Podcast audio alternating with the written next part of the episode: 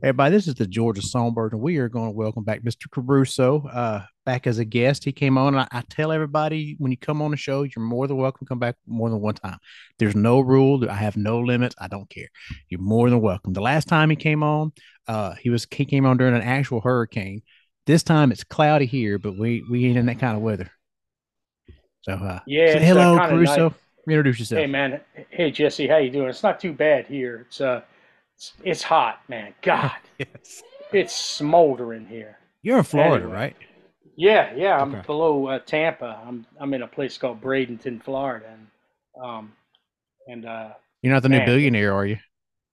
Huh? You're not the new billionaire, right? The, in Florida, somebody just won the billion dollar. Yeah, that was in uh, that was in Neptune, I think, over on the other side of the state. But no, hey, I wish I was, uh, but I'm not but you know what? I, am wealthy in other ways. So, you know, I have a I have a great life. I I get to I get to do what I love to do every day, which is I'm a songwriter and I'm an artist, and uh, I've got lots of great things that have happened since the last time I've seen you. I think last time I I talked to you was during a Category Five hurricane.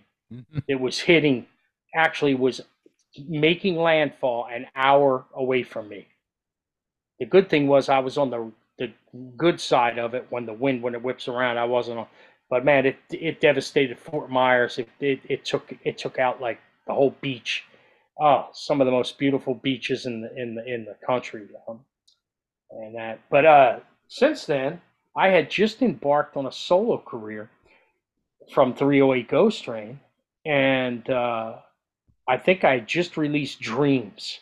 I was getting ready to release Dreams, the first song. Well, since then, whole album has come out, and uh, we've been uh, we've been racking up awards all year long. Um, we won the Video of the Year at the Rampage Awards. Uh, we won the W the World Songwriting Awards for the best collaboration. You're My Blues. Um, we've won the One Earth Awards. Uh, we've won the Noteworthy Awards for Best Adult Contemporary Song. And then we took an ice home this this this last Saturday uh, the second ISA for the 308 Ghost Train Paper Ships, which was uh, was the last release I had done. So what a fitting way to to end that beautiful career was with another crystal for the 308 Ghost Train. But Paper Ships took it home and uh, single of the year.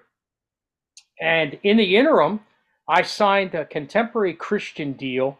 Uh, now I'm now I'm going into the secular world. My next my next movement is into the secular world, and uh, I'm releasing a an album called uh, Musical Windwalker, and it's got a series and collection of songs that are in the contemporary Christian realm. So Grace Records of Nashville is my new home. I picked up a big manager, Jimmy Adams, who uh, wanted to manage me this last June. So lots of crazy, crazy growth all over the place, you know, and um, wow, I mean, it's just been it's just been one miracle and one blessing after another, bro. Yeah, we were talking about off air, and uh, you talked about like your your your dreams and how you, you want to move forward and not sit still. And I thought that was such that's such good advice because everybody they have a dream. Everybody has a dream of whatever whatever they want to dream. It's theirs and their steps. And I've said this before in the podcast. Is I think that sometimes songwriters get so focused on the end and they put the end so far away that when they don't see it, it bothers them. I think you should make like little steps. And that's Milestone, that's cool. milestones. Yeah, exactly. Milestones, My latest one was a live EP album I released. I that was it didn't seem like a big deal, but to me, it's a it's a step mark that I always wanted to do. Yeah, yeah. It's been every time I put a project to bed, Jess. I I, I feel like I've I've moved one step closer closer, but at the same time I keep myself one step away because I don't ever want to get to the destination. It's the journey for me, the mm-hmm. process. It's all about this journey. I want this journey to keep moving because if you get to the destination and this is who you are, what the hell else is there for you to do? Right. So it's kind of like you know, guys like Jagger and them and Stewart, man, they're just inspiring us to keep going because at 80 years old, they're still rocking the stage. So mm. we know now that people will pay to see you at 80 years old. So, man, I just added another 30 years, 35 years to my career that now I felt like, oh man, I'm going to have to retire something soon. Nah, nah, no, we ain't got to retire. Nah, nah. So the world is changing too. It's Mhm. evolving musically, and and you know where age doesn't matter anymore. You can become a hell. I became a rock star later on in life. You know, I was actually in 308 Ghost Train when we hit 50 million streams. I was in my 40s. You know, I was I was older. You know, I was outside of what they would say you would get signed. But uh, Universal came along. They didn't mind. You know what I'm saying? First for Mhm. first, and then and then uh, Sony went to bat with me and wanted to do something, and then I landed with Warner Brothers last year to distribute me, and then, then that led to Grace Records and the whole thing that's going on now. So man, it's been a it's been magical. Yeah, see, I I went to recently. I've said this before, but I recently went to a concert. I don't go to many like big concerts. I haven't been. Probably the last one I went to is maybe 20, 30 years ago was Charlie Daniels. That's at Lanierland. That's the last time I went. Well, my wife got free tickets to go see uh, Robert Plant and Alison Krauss in Alabama. They put on a hell of a show. So you're you're right. Age is just a number. I get that. Yeah. I know the suits and stuff. They want younger. That's fine, but you still can make a, a killing and a living doing this if no matter what age, as long as you have that passion and like you said, that step that you're looking for, keep you got to have some reason to keep going.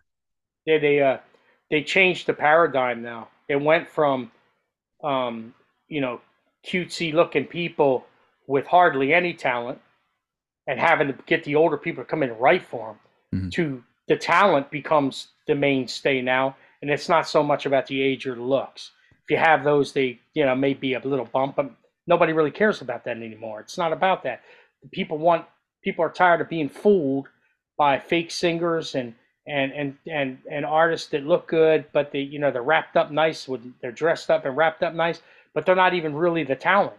The Right. talent's all behind them the songwriters and the stuff like that. So people don't buy that crap anymore man. They they want genuine. People want real. You know they don't want people don't want fluff. You know uh, the milli vanilli days are over dude. You know they just are See, and, and they got such crap. I mean, I get it because they wasn't actually singing; they were lip syncing somebody else's voice.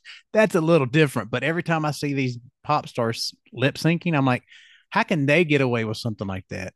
Milli Vanilli, Yeah, I- they're I still doing it right. Now, Yeah. because. Well, wait. I'm, I'm gonna I'm gonna be I'm gonna be candid with you. In a podcast like this, or where where you don't have that all that you know heavy equipment like they do in like you know bigger television stations and things like that. But even on TV, they lip sync to tracks on TV when you go live on a show because Mhm. they can't get the sound to come through your little speakers where you can hear the whole thing. But when you put the track through and they sing to it, you get to appreciate the real song. Now, um, that's the only case where I see that it's it's doable because you can't deliver. If you can deliver, that's one thing. But if you can't technically deliver, why make it sound like craziness or like hell? You know what I mean? You have to Mhm. you have to have some sense when it comes to that. But other than that, um, you know, the lip syncing thing where it's not you singing, that's that well, that was a long time ago. Yeah. But they got through showing our age. But, but but they're still doing that lip syncing thing. But I think it's because of what I just said. They're doing that because that's the only way they can get it to come through the TV and you can enjoy it. Other ways, that little speaker you have on your system is going to fragment that sound, and it's just going to sound horrible. Um, so I don't know. Maybe that's the case. Yeah, I think a lot of it too is because, and you you know, you play with band, you're on stage, they got the monitors and stuff, and if you want to hear yourself and you start turning it up, and then and then you get all this crazy feedback, and most times you go listen to a band live, you can't really hear the singer very much. So if, Well, that's why we. That's why we're going with in ears now. You know, that's the big thing now. Has been for about a decade or so. The Yeah. in ear monitors is are are helping to. But the problem with that is, I feel like is I lose connection with my audience somehow. I feel like the in ear monitors kind of are like a wall between me and the audience. I don't know why, but the the open air monitors I can play off of the energy, but the in ear monitors, it's like I I, I don't know. It's just like there's something missing between me and the crowd. it's like being in a that. booth when you're singing and you're hearing yourself, because when you're, Yes. it's because it's different. My son even tells me I have a I have a podcast voice and I have my voice. I'm like, well, son, I can hear myself when I do the podcast, so I know inflections. I know where I'm supposed to talk. I know how to be loud. I get. Uh, but when you're on a band and it's playing, if you can't really hear yourself, you're just matching the band, you know, and to the yeah. point where you got to be careful not to overdo it, and then then you're just yelling, and it's right. kind of messes you up. And with the in ear, I think what it does is because now you can hear yourself, so you naturally pull back.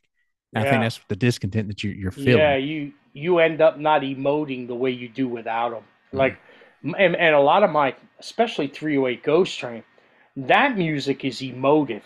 I mean, if you ever listen to that and you sit down and try to soak it in, you can hear me emote just about every line of a song because that's the style or the, the, the passion of that presentation, you know. Um, the Caruso stuff is a little more laid back, easy listening. You can kind of be a little more finesse with it. So even though there is emotion in that too, not as great as the other one. So, I mean, I might be able to live with the in-ear monitors for the easy listening stuff, but never for the 308 Ghost Train. I'd never be able to do that. Just would be it would be a horrible concert. I would I'd hate it. I'd give myself my money back for something like that, you know? So you know, it's just been it, it but it's um it, it's I think we worry too much. I think we worry too much about perfection anymore. There's something to be said about the beauty of imperfection in some things. Um, I'm not saying off key and off pitch. I'm just saying imperfections. Right. You know, voice crack it, here and there. It doesn't all sound the same every time it doesn't all sound bad, but it doesn't all sound the same. It doesn't the inflections or the emotions or the, the energy at a moment get you know uh, uh the attention the attention to you know uh, a certain thing because you're feeling it is lost when you try to you know be perfect in what you do. I think you miss out on things. That's just my my thought.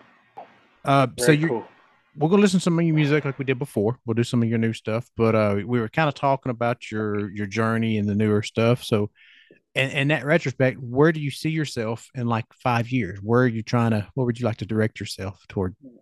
Well, I'm I'm I'm moving more into the um, it, more into the upper levels of of the industry in the fact that I have some accomplishments I'd like to, you know, to grab onto. You know, mm-hmm. I'm I'm still in search of the Grammy. I'm still in search of the Dove Award, um, and I'm I'm pretty much still in search of the platinum record. You know, which you know has eluded me because of the change in counting listens versus records, which I think is utterly ridiculous, and because a kid in Thailand doesn't rank as much as a kid in Tucson, Arizona, if he listens to the same song of the same quality through his ears, they don't count that. It doesn't count. You don't get paid for that because whatever, for whatever reason they try to tell you. But you know, to me, um, I should already have a platinum record for 50 million streams. You know, Bleed Over Me got 12 million plays. Come on, man, really? It's 12 million plays. in a in a radio station terrestrial, that would have been considered diamond. Okay, but no, no, no, it's not. It's not enough. You got to have 1.5 billion now to have a million uh, transferable RIAA certified uh, plays, or or what they would say uh, equates to a sale. So now basically you have to sell. You have to have 150 people listen to your song in order for the RIAA to say you sold one record. Now, I don't know what school you went to, brother. I'm sure you went to kind of the same one I did, but one equals one. 150 don't equal one. 150 equals 150. Okay? I mean, I'm just, I'm calling it like it is, brother. You know, there's just a flaw in the system, and what it's designed to do is that because technology moves so far advanced, and that it we were the record companies lost control of access to the airwaves and to the people because they could no longer control it after Napster and all that took off. They decided to change the rules so that the everyday guy who maybe resonated and did something extraordinary could be kicked down and controlled like they've always done with other people. So they just put it out of our reach. They dangled the carrot again. They moved it from a million to a billion. Now go ahead and figure that out. a million to a billion and a half in order for the RIAA to say you did a, had a platinum record. Now you, if you can explain that math to me, my friend, I, would be glad to hear it. But it, it it's not. It, a, a platinum record is a million sales. Okay, when you reach a million sales, I don't care if it's a single. I don't, it's a platinum record. Well, I should have 50 of them. All right. I got none because they won't count them. Yep. Because it doesn't meet the new equation. So well, let me let me hear your let me hear your take on that one because see, that's a that's something that's eluded me for the last three years that I should have already had. Payola was what outlawed when? In the oh, 70s, 60 right? yeah it was it was but Spotify the digital's new Payola we we know. Eh, as an artist and a songwriter we all know as a listener somebody may not think about it because they say oh the radio's dead. I tell you what i, I promise you you get your song on a radio you're going to be more than happy to hear it because it's still set up different. It's still set up to pay the the songwriters and the artist. And nine cent ten cents man. Right 10 cents a play I think yeah. it, it's that's what it, that will never die. Will you listen to it as much? Probably not because there's so many avenues with Spotify and streaming and and just whatever they have that people get lost into the the glamour of it, right? But it's not anybody else does. It's not really glamorous. You're listening to your music. You're trying to do what a million other people are doing, and you'll have one guy maybe get a hundred thousand, million streams, and it's a lot of it's paying to play, and it's, it's stuff that's not well, legitimate well, so, and real. Uh, a lot of it, but a lot of it is access. Right. You got to remember that, you know, 30 years ago, they controlled what you listened to. Mm-hmm. Now it's on demand. So somebody can build a playlist. If they like your song, man, legitimately like your songs, with which I have a lot of. I, I think on Spotify, I've got about 1,800 steady listeners a month. 1,800 is not bad, dude. You know, they're constantly listening to the songs. They've got them in their playlist saved. Mm-hmm. Um, but what Spotify does is they put you on a 28 a 28 day rotation. Okay, so so then after 28 days, it all goes back to zero again. You know, this is this is really crazy, man. but there are legitimately songwriters out there and writers and artists whose songs get legitimately played because the access is there. Right. You can listen 200, 300, 400 million people are on SoundCloud, Spotify, iTunes, Deezer, Tidal, you name it. Okay, all over the world. It's it's not hard anymore to get a million people to listen to you, but yes, it is, because the music's got to resonate. If the music doesn't resonate, Jess, nobody's gonna listen to it. Yeah, it's got to like touch people, you know. And but when a when songs do touch people, I think what they do is they're too quick to dis, they're too quick to discount it as not real. What you're saying, right? But that's not always the case. There are artists out there, and I believe I am one, that deserve to be um, rewarded for writing or producing or presenting or whatever you want to call it, putting out there musical works that people liked. And they said, hey, man, I'm putting this in my playlist. I want to listen to it. And um, I'm just saying, man, there's, eh, there's, a, there's an element still of control that you and I will never be able to correct. You know, they still have control you know, the big three, I think two of them own Spotify now. I think, I think, I think, Sony, right. I think Sony, and Warner Brothers, mm-hmm. or Sony, one of the two, they own it. They're like eighty percent of it. Stockholders. So, so who's so who's going to control the payouts? Mm-hmm. How is that a fair play? That might as well be terrestrial radio anymore, bro. Yep. Spotify might as well be just like terrestrial radio. And listen, you want to get your stuff really, really worked on Spotify. There's only two ways to do it.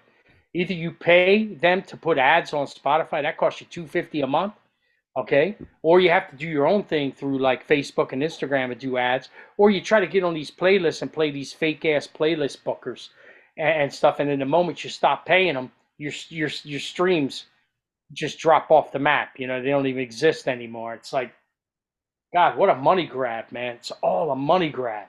Yep. You know, and people will do it just to stroke their ego, bro. You know, just to just to you know, you know, beat to do that. But man, if you can't hold out on more than a month, um, uh, you know, maybe you need to rethink what you're doing because you know it's it's not resonating. Now, if you're doing it just for you because that's what you love to do, there's nothing wrong with that, man. Nothing wrong with that at all. I think that's a great thing. Everybody should be creative and and do their artistry. Just don't you know set your expectations high. You know if you're going to do that. I mean, uh, Spotify is one of the biggest jokes in the world. Yet everybody believes that if they don't have Spotify, they can't make it. Man, there's so many. There's so many. Uh, there's so many falsities about Spotify that aren't true. Like you can go on one day, and go on your Spotify and see you got 750 people in Los Angeles that they say are listening to your music. But I'll bet you 10 bucks there was an artist that did this. He had like 5,000 people. He put him in a town. I don't know what which town it was, but they sent him there to do a show because they figured they'd clean up. You know, he had like 5,000 people listening in that place. Well, five people showed up for the show. so they learned real quick that Spotify doesn't put asses in seats. Do you see what I'm saying? So, oh, yeah. You know, man, I mean, it's hard to cut through what's real and what's fake anymore, Jesse. I mean, it really is. You know, I don't know. You know, I don't even know if what's real is real in the music business. Like, say you're hearing a song every hour on on uh, terrestrial radio, FM radio. You know damn right well they're paying a ton for that. There's no oh, money yeah. in that. There's no money in that. What I mean is, the artist is they're paying millions of dollars to push that that song, man. Man, can you can you imagine what the bill is for those artists if they don't make any money on tour? They never get out of debt, right? Right, because what they do is they do that that they look for the advance for where they get you, and then you pay for the album, and then you make your money back from the tours, and the, everybody gets a cut. It's a business. It's a cutthroat business. It's something that people want to be a part of, and then when they get a part of, they realize, oh my god, this is this is not what I, I just want to sing. I just want to play. And that's where the group of people that you get with you, you need you need good people. And let's face it, when this yeah. business, yeah, it's hard to make money, but when you get to the point where you can make that kind of money, then it comes so fast and heavy that you can't keep up with it. And a lot of mm-hmm. times that's what happens is is like the bigger acts. You act ask them. They're, they're like, oh, I have all this money. Yeah, but I got to pay my manager. I got to pay the tour. I got to pay the band. I got to pay yep. all these different things. And then that's, here's my cut. That's how it works for me. Everybody works for me. So, you know, I'm the only one that's really risking. Me and Amanda, the only ones that are always risking. You know, uh, my band works for me. They get paid. My manager grabs 10%. My booking agent gets 15. So I only get 75% of the gig. And then that 75, I pay my band. Mm-hmm. So, um, the only good thing about my deal is is that I get to keep my merch, and with my manager, I negotiated the smart way where he only gets the ten percent of my net merch. So, and that's an advice I give to everybody: is that when you go into a negotiation, make sure that ten percent across the board is fair for a manager. He earns he earns it. He should get it. Yeah. Uh, just the only thing I'd say is on your merch, you you you ask them for 10% of the net because you have to pay costs on that merch. Yeah, and it's and not cheap. A, no, it's not. So, but that's where we make our real money is touring. Touring and mm-hmm. merchandise is where we make a good significant part of our uh, income. Um, streaming, there's really not a lot of money in that. Um, the other part we make our money in is TV and film. Um, I've made a good living TV now, and film. You mentioned that a little bit off air too. So tell somebody, because uh, I mean, I'm curious too, because I, there's things out there that you can use. But how did you get your footing in TV and and sync, and what do you do to kind of push well, yourself you, along? Okay, so so you can listen. Google's a great friend mm-hmm. anymore, and if you'll Google sync agents and music libraries and things like that, my my what I do is is and it takes time. Listen, yeah. if you're not willing to put in the work, then don't do it. Okay, because right. you're not going to get any reward. But I've spent hours and hours upon a day loading my catalog into somebody's library, into a sync agent's box for them to review. Um, and you can find these sync agents online and you can find submission links and you just submit your music, okay, man? Keep submitting your music to all these places and do it in a uh, what they call a uh, uh, non-exclusive manner. It may cost you a little bit more in the, in the, in the proceeds, but you'll get a chance to put your songs out over a wide, wide area. Uh, now, there are some songs that I have exclusively in things, but that's because there was a deal for me that I felt like was going to be worth tying it up with that one person. Uh, yeah. Uh, but for the most part, I do non exclusive. And man, I have spent weeks, uh, weeks loading my songs into these uh, these sync agents submissions portals, and that, and that's how I got started. That's how I did it. And off of that, um, I got into uh, Showtime. The show was Shameless, uh, and the song got in the show, and they got picked up in another episode, and that fed me for a while, man. That was a pretty good clip. I was in a Chevy commercial. I have a song that I published was in a Chevy commercial. That's mm-hmm. the other thing. I have I own a publishing company, so you know if I hear something in a song I think might be one thing I got to be careful about. I don't want to tie people's intellectual property up. If I think it's something that I've heard, something, I've seen something come across my desk, like I get briefs all the time. They say I'm looking for this. Now lately, they have not been anything I can pitch for. I have had, I don't know, I've had three, four dry months where they've been 1920s neoclassical, you know, all kinds of like crazy stuff that I don't do and, and or I don't have. So you know, it is a waiting game, and it is a uh, it is a um, a lot of work, and you've got to keep up with it. You got to stay on top of it. Uh, but another thing is, is that you know, every writer should be in the MLC. That's the Mechanical Licensing Collective. If you you should have a PRO and you should have your catalog in the MLC. Okay, because there's two different kinds of royalties that are collected. So where we have the sync people collecting for the synchronization royalties, the MLC collects for your mechanical royalties, then the PRO collects for your performance royalties. Okay, so you see there's three sales funnels there. If you're not in all three sales funnels, you're not doing your business. You're not taking care of your business. So, you know, that's just, you know, I mean, that's just you got. Listen, I think I've told you this before. I'm fixing my collar here. I think I've told you this before. It's the music business. Mm-hmm. Treat it as such. You wouldn't open up a you wouldn't open up a service car service dealership and then not work on the cars to collect the money, would you? Right. See, you I had a huh? Yeah, I was gonna tell you, I had a uh because there's so many things out there. I had a lady uh, that was for sync, and it was one of my songs. She was gonna put it in a. Uh, she wanted to put it in the TV show with Katey Sagal.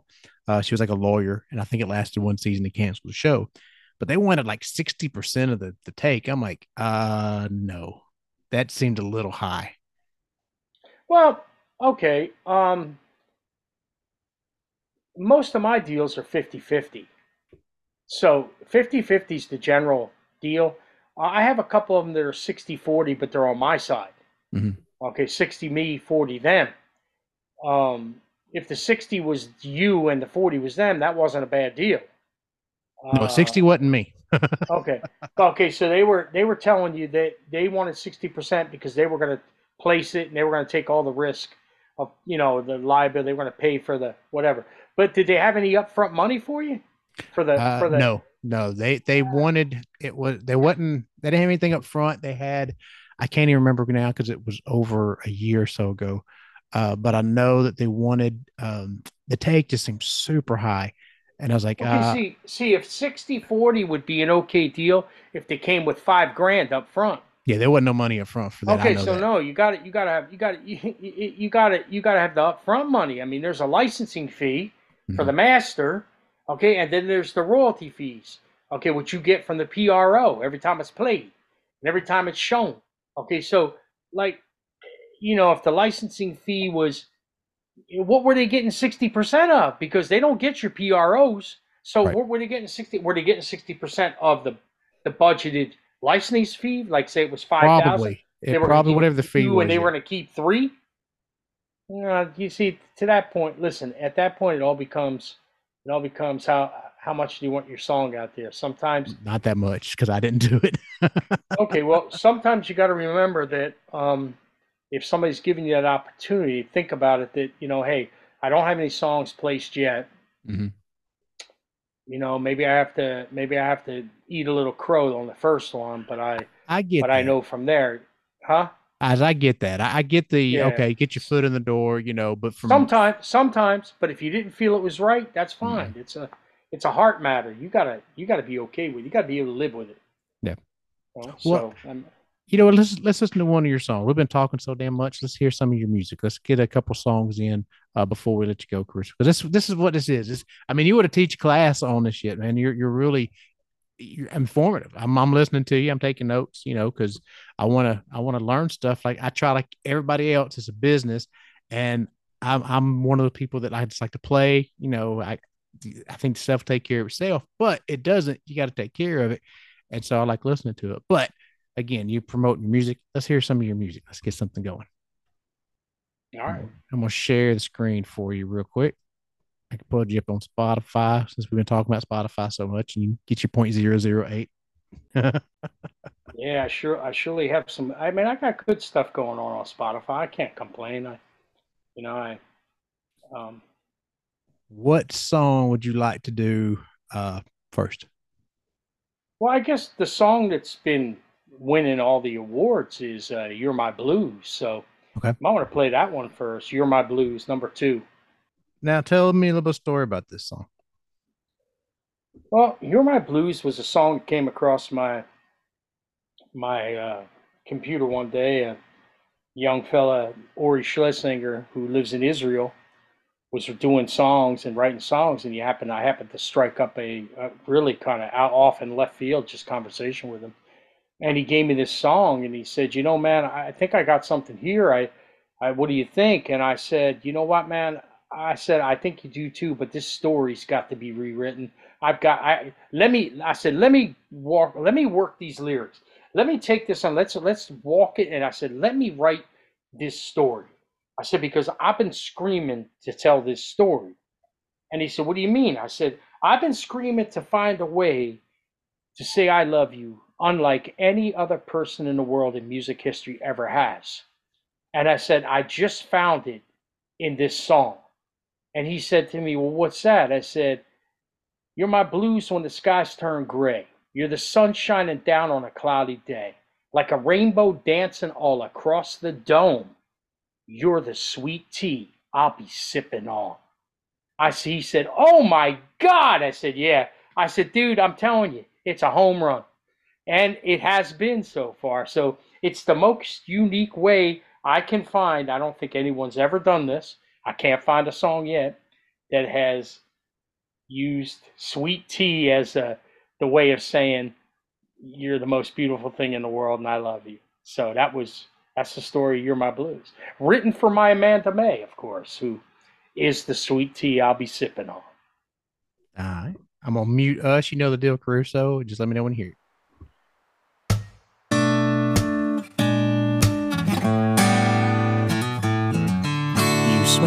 Up when my heart was dust. Cleaned up the mess, bandaged up my trust. You lit the way with fire in your eyes. And if the world stopped spinning round, sky came crashing to would be armor over me. You're my blues when the skies turn gray. You're the sun shining down on a cloudy day like a rainbow dancing all across the dome. You're the sweet tea I'm sipping on. So deep. Stood on the edge and took a leap. You brought the Superman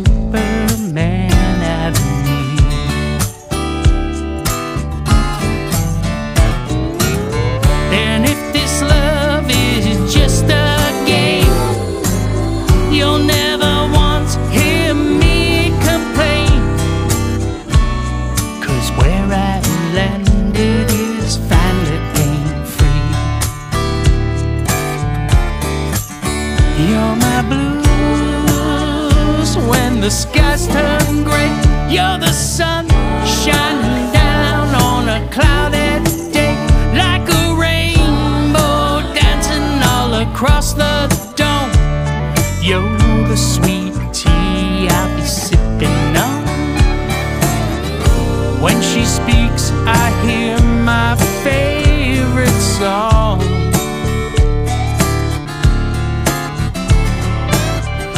When she touches me, I feel the heat. She's like four on the floor. She don't miss a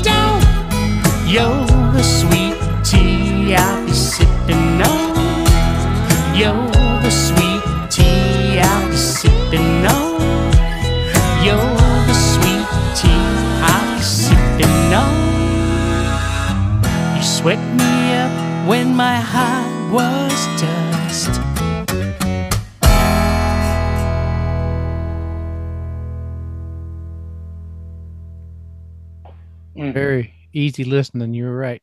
Yeah, it's uh, th- th- they kind of classify me now as yacht rock. Yeah. You know, back in the day, you know, they're they're Oh, yeah. kind of like when you listen to my manager says when he listens to my uh, music, he feels like he's floating on calm waters, Mm-hmm. like just chilling out. And I said, well, that's a good thing. It's it's nice to be diverse. I'm very diverse. I mean, I I can write a rocking song and I can write an easy listening song and pretty much everything in between. And and I've kind of displayed that over the last few years. And I think that's what's gotten me the title or the moniker of a multi-genre artist now. You know, they they kind of classify me as multi-genre Mhm. because I'll sing 21 Guns and a Million Tears in the same show that I'll sing You're My Blues. And it's like it's such a dichotomy of you know, Paper Ships, my God, the song. If there's another song you're going to play, if you wanted to show my diversity as a writer and an artist, you should play Paper Ships as the second song Okay. on from 308 Ghost Train because when you put these two songs together, you're going to say, "Oh my God, who is this guy?" he comes from two different worlds. Yeah, I mean, I come from many worlds. That, and I, I encourage artists. I'm hoping to be a leader of not just teaching people how to conduct their business and, and take care of themselves business wise, but how to not be afraid to step mm. out and be who you are, man. I mean, don't be afraid to, to step away from one thing and then go into another. Don't be afraid to do a, a rocking song like Paper Ships and then come back and do a loving, creative, beautiful thing like You're My Blues. Oh, yeah. And that would be the I, that would be the one thing I'd want to share with the songbirds, the Georgia songbirds, is that hey man, let's get a little more diverse, a little more multi-genre. Let's not be so pigeonholed. Oh, Let's yeah. not be the let's not be the country countdown. Let's be the music countdown. Let's be the independent music um, countdown. Like uh, "You're My Blues" sat on the top of the independent charts for five weeks. Um, it was number one in Australia over at Banks. It was number one at at Al Yardy's up at KB, and it was number one if, with Phil up the road for a couple weeks. Uh, and going into Ice, it was number one, which was really really cool. But ultimately, it wasn't the song that shined for me this year. The song that shined for me was the 308 Ghost Train's last release of 2022, Paper Ships, which, God, when they called my name for it, Jesse, I was like stunned. Because I'm like, wait a minute, what's going on? I'm not ready for this. Like, I wasn't ready for this. I got to step back now into the old world. I thought we were pushing forward, but no. Sometimes there's still gold left in the mine that you dug before. You know, you just got don't don't don't let it go because it's still there. Oh yeah. See, I, And yeah, and, and paper ships happen to be that for me.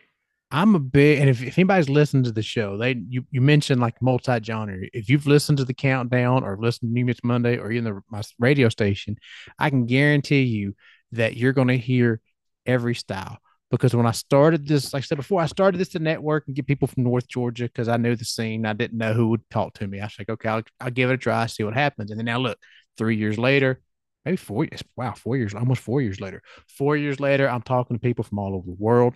We're listening to all kind of different styles of music. and I put everybody into the countdown. And the way I do it, I make it as fair as possible. I give you the platform. I say, here you go, share it with your fans, share it with your family, share it with whoever you want to, let them vote. We kind of mentioned a little bit earlier about like about a competition. And some people they don't want to be part of it. And they're like, I don't want to, I don't want to vote. I don't think it's a competition. I'm like, that's fine. That's your choice. And I say it's it's the countdown is not really a competition because everybody's gonna get heard. It's more of an internal competition. I like to be challenged. Like when I listen to somebody else's song, I'm like, oh, that's a good line. I wish I wrote that. Let me go write a better song. I don't look at it like, okay, Anthony's a better writer, better singer. What I don't look at that way. It's like, okay, he wrote this. Let me see if I can figure out a way to to write a song. I had a, a interview with a gentleman named Anthony Mossberg out of Nashville. Great singer songwriter, has very deep voice, and he's very uh, dark, and it kind of fits my style. Very dark, just kind of heathen stuff.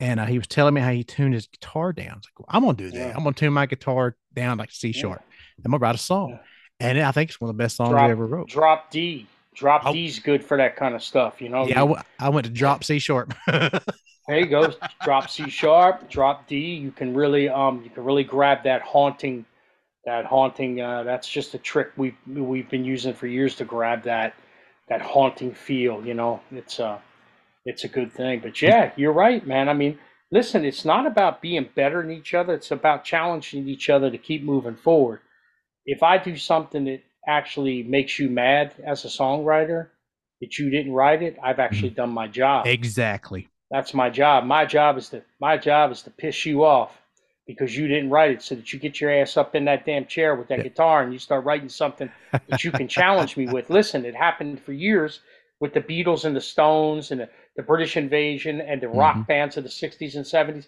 They all would listen to what the last guy and that piss them off and they said, Well, I'm coming back with something else. And man, some of the greatest music in the world was made right. between the 60s and the 80s. I mean, some of the greatest. I mean, one hit wonders were great because somebody got pissed off, said, I got a, I can write a song better than that. And they did. And some of them are, are, are so iconic and memorable today that they have influenced you and me even in 2023, and they may have been out since 1971 or 1968. Um, you know, uh, uh, it's just, it's just that you know, it needs to piss you off in a good way. And right. and and I, and and actually, I still get pissed off when I hear a song on the radio, and and maybe I think they didn't put enough into the that like the lyrics a little predictable. Like mm-hmm. I say the next line and it and and it is, and I'm like, oh man, you know what, man? Let me let me do something. I, I, I'm I'm gonna teach you a lesson, and that's what I do. And I go in and I write a song. Well, I'll also do that with an artist who I believe has done his best at a song he presented, but I think it can be done better. Mm-hmm. What I mean by that is, is that his way is perfect for him, and his way is perfect for what he put out for. But I think that man, he missed an opportunity to put some energy to a song, and that's why I redid "Sleeping on a Blacktop." Okay, that's why I redid Colter Wall's song was because I wanted to give it some balls. I just thought that there was such an opportunity there to really drive it through the roof. But then I found the beauty in his laid back Appalachia type of approach because there was mm-hmm. a lot of there was a lot of power in that also. I just felt like it needed to be presented on both sides of the spectrum. So I did it and it went over pretty well. I mean, you know, uh, I got a I got a uh, email from Colter's manager uh, saying that he liked it. You know, he liked it the way he liked that version. Now, there's been several people cut it. I'm not the only one. But I felt like, you know, sometimes I'll hear a song, man, and I just got to do it. Um, that happened with Eve of Destruction with 308 Ghost Train when we were going through all that George Floyd stuff. And I said, man, I'm going to rewrite this song. I got with Universal. Man, I had to go through a bunch of crap with Universal. I got Barry McGuire on the phone the guy who originally did it. He's like 87 years old, a couple years ago. We got on the phone. I said, Look, Barry, I said, I want to do your song. I said, But I got to rewrite it to modernize the lyrics. He said, Oh, hell yeah. He said, Absolutely. He said, It's so much more worse today. We had such a great conversation. So I got a chance to write an adaptation to that song and put in things from the modern day. and to deliver a powerful presentation on it. And uh, man, listen, man, it satisfied my inner desire to say, I can do better on that song. You know, it might already be a song that's written. I said, I think I could do something better, or I could do something more relevant, or I think I could do it with more energy. So it doesn't necessarily have to be an original piece, you know. I've done a couple. Co- I think I've only done two. I've recorded two covers. I think two covers, "Sleeping on a Blacktop" and "Eve of Destruction." But I was going to do.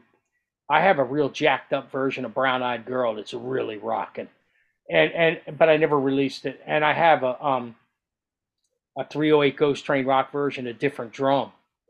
Um, Linda Ronstadt and the Stone Poneys. Mhm. We rocked it up, kind of like you know, really, really rocked it good and picked it up. But I never released those. But I didn't need to release those, Jesse, because I got it out of my system just rehearsing it. You know, sometimes I have to follow through, sometimes I don't. But if I don't piss you off, I ain't done my job. Yep. See, and you talk about like covers. So everybody know, knows me. I'm not such a big fan of covers, only because I know personally I'm not gonna do the. I'm not gonna be as good as Prince, or I'm not gonna be. You know, I I, I can't. Right. I'm gonna hit songs. So there's a song like we did Paula Abdul's version of Straight Up, and Yeah. we we talked about doing it back and forth uh, of actually releasing it with our new album when we get it done. Uh, but we bluesed it. I mean, we turned it to dark blues just fit because my voice. It's I'm the one that's gonna Yeah. sing it. I got to make it fit me, and I'm not a, a girl singing, you know, straight up. I'm not. Mine is like it's just it's different, and that's the stuff that I like. to do. Yeah, and you and, and if you can't and if you can't give it a spin, then don't do it. right. I, i'm, I'm a never believer. If you can't, if you can't give it a, if you can't give it a new direction, don't bother. It's not Yeah. worth it. Right. Because I mean, I'm, I'm not a strong enough singer to get out there and belt a song like Chris Stapleton when he did Tennessee Whiskey that everybody, oh, Tennessee, they, they associate that song with him, even though it's a David Allan Coe song. But he, if, if you listen, he took an Etta James, uh, I'd rather go blind melody and put over it. And it was so yeah, but you, good. you, what what everybody doesn't know is that Dean Dillon wrote that song Oh, in yeah. 1980, Mhm. and, and, and the first guy to ever sing it was George Jones. The If you look at it's, it's Cole, David Allan. yeah, I looked up. yeah, David. George Jones. George Jones sang that song long time ago, man. That song, Chris Stapleton revived the song. This happens every once in a while. You fool the public. Mhm. You show them a song and they think it's yours and it's new and it wasn't, but they fooled the public. And I, you know, and there you go again. And Chris Stapleton did a great job on the song, but that's Dean Dillon's song, man. Oh, yeah. That's that's that's his tune. He and that's 1980, man. So Chris made it famous in 20 what 16 Mm, something like that. years past something me. like- yeah. Because I, I looked- 2017, 2016, 20. I mean, look, man, like like uh, 30, 36 years later, you know, fooled the whole world. Yeah, see, there's a, a gentleman in Arkansas that came on the show. His name is Don uh, Don Ferris, and he did. Uh, that's when I started digging into Dean Dillon, and I saw that he wrote that, and and uh, David Allan Coe cut it, George Jones cut it, and Chris Stapleton redid it. Um, but yeah, he's a hell of a songwriter himself, and that's He wrote person- 84. He wrote 84 of George Strait's hits. Oh yeah, I, I I would. That's one songwriter I would love to reach out, like get a, a bigger name to come on a show sometime because he's such an amazing songwriter. Dude, dude, he's the best. Like he's like number one when Mm-hmm. it comes to country songwriting legends. He is the he's the Mac Daddy, as they say. You know, See- but nice guy, down to earth.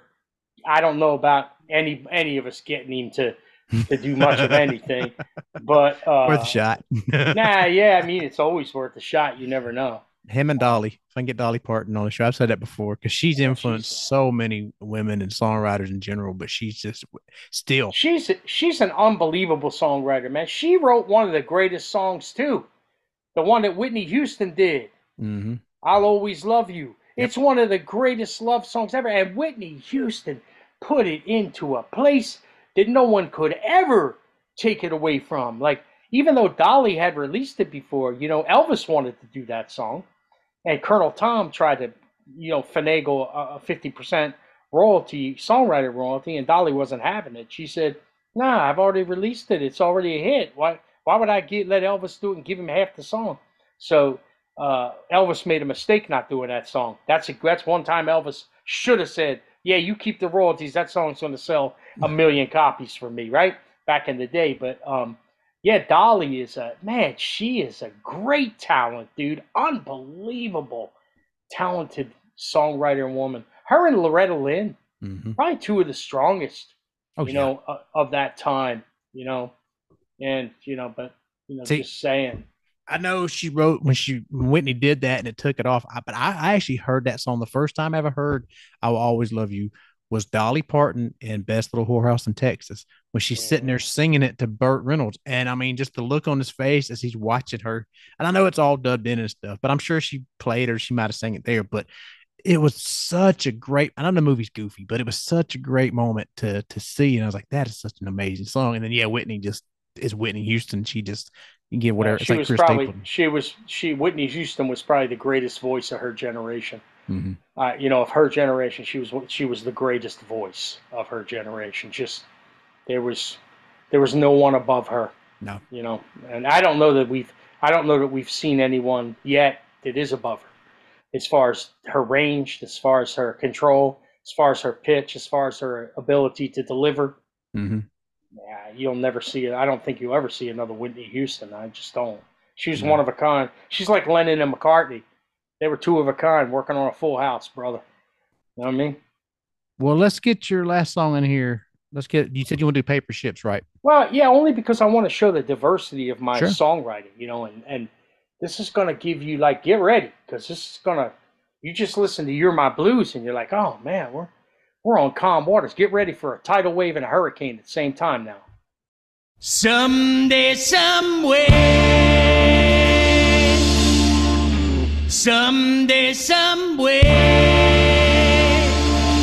What you're riding on will determine if you make it to the shore.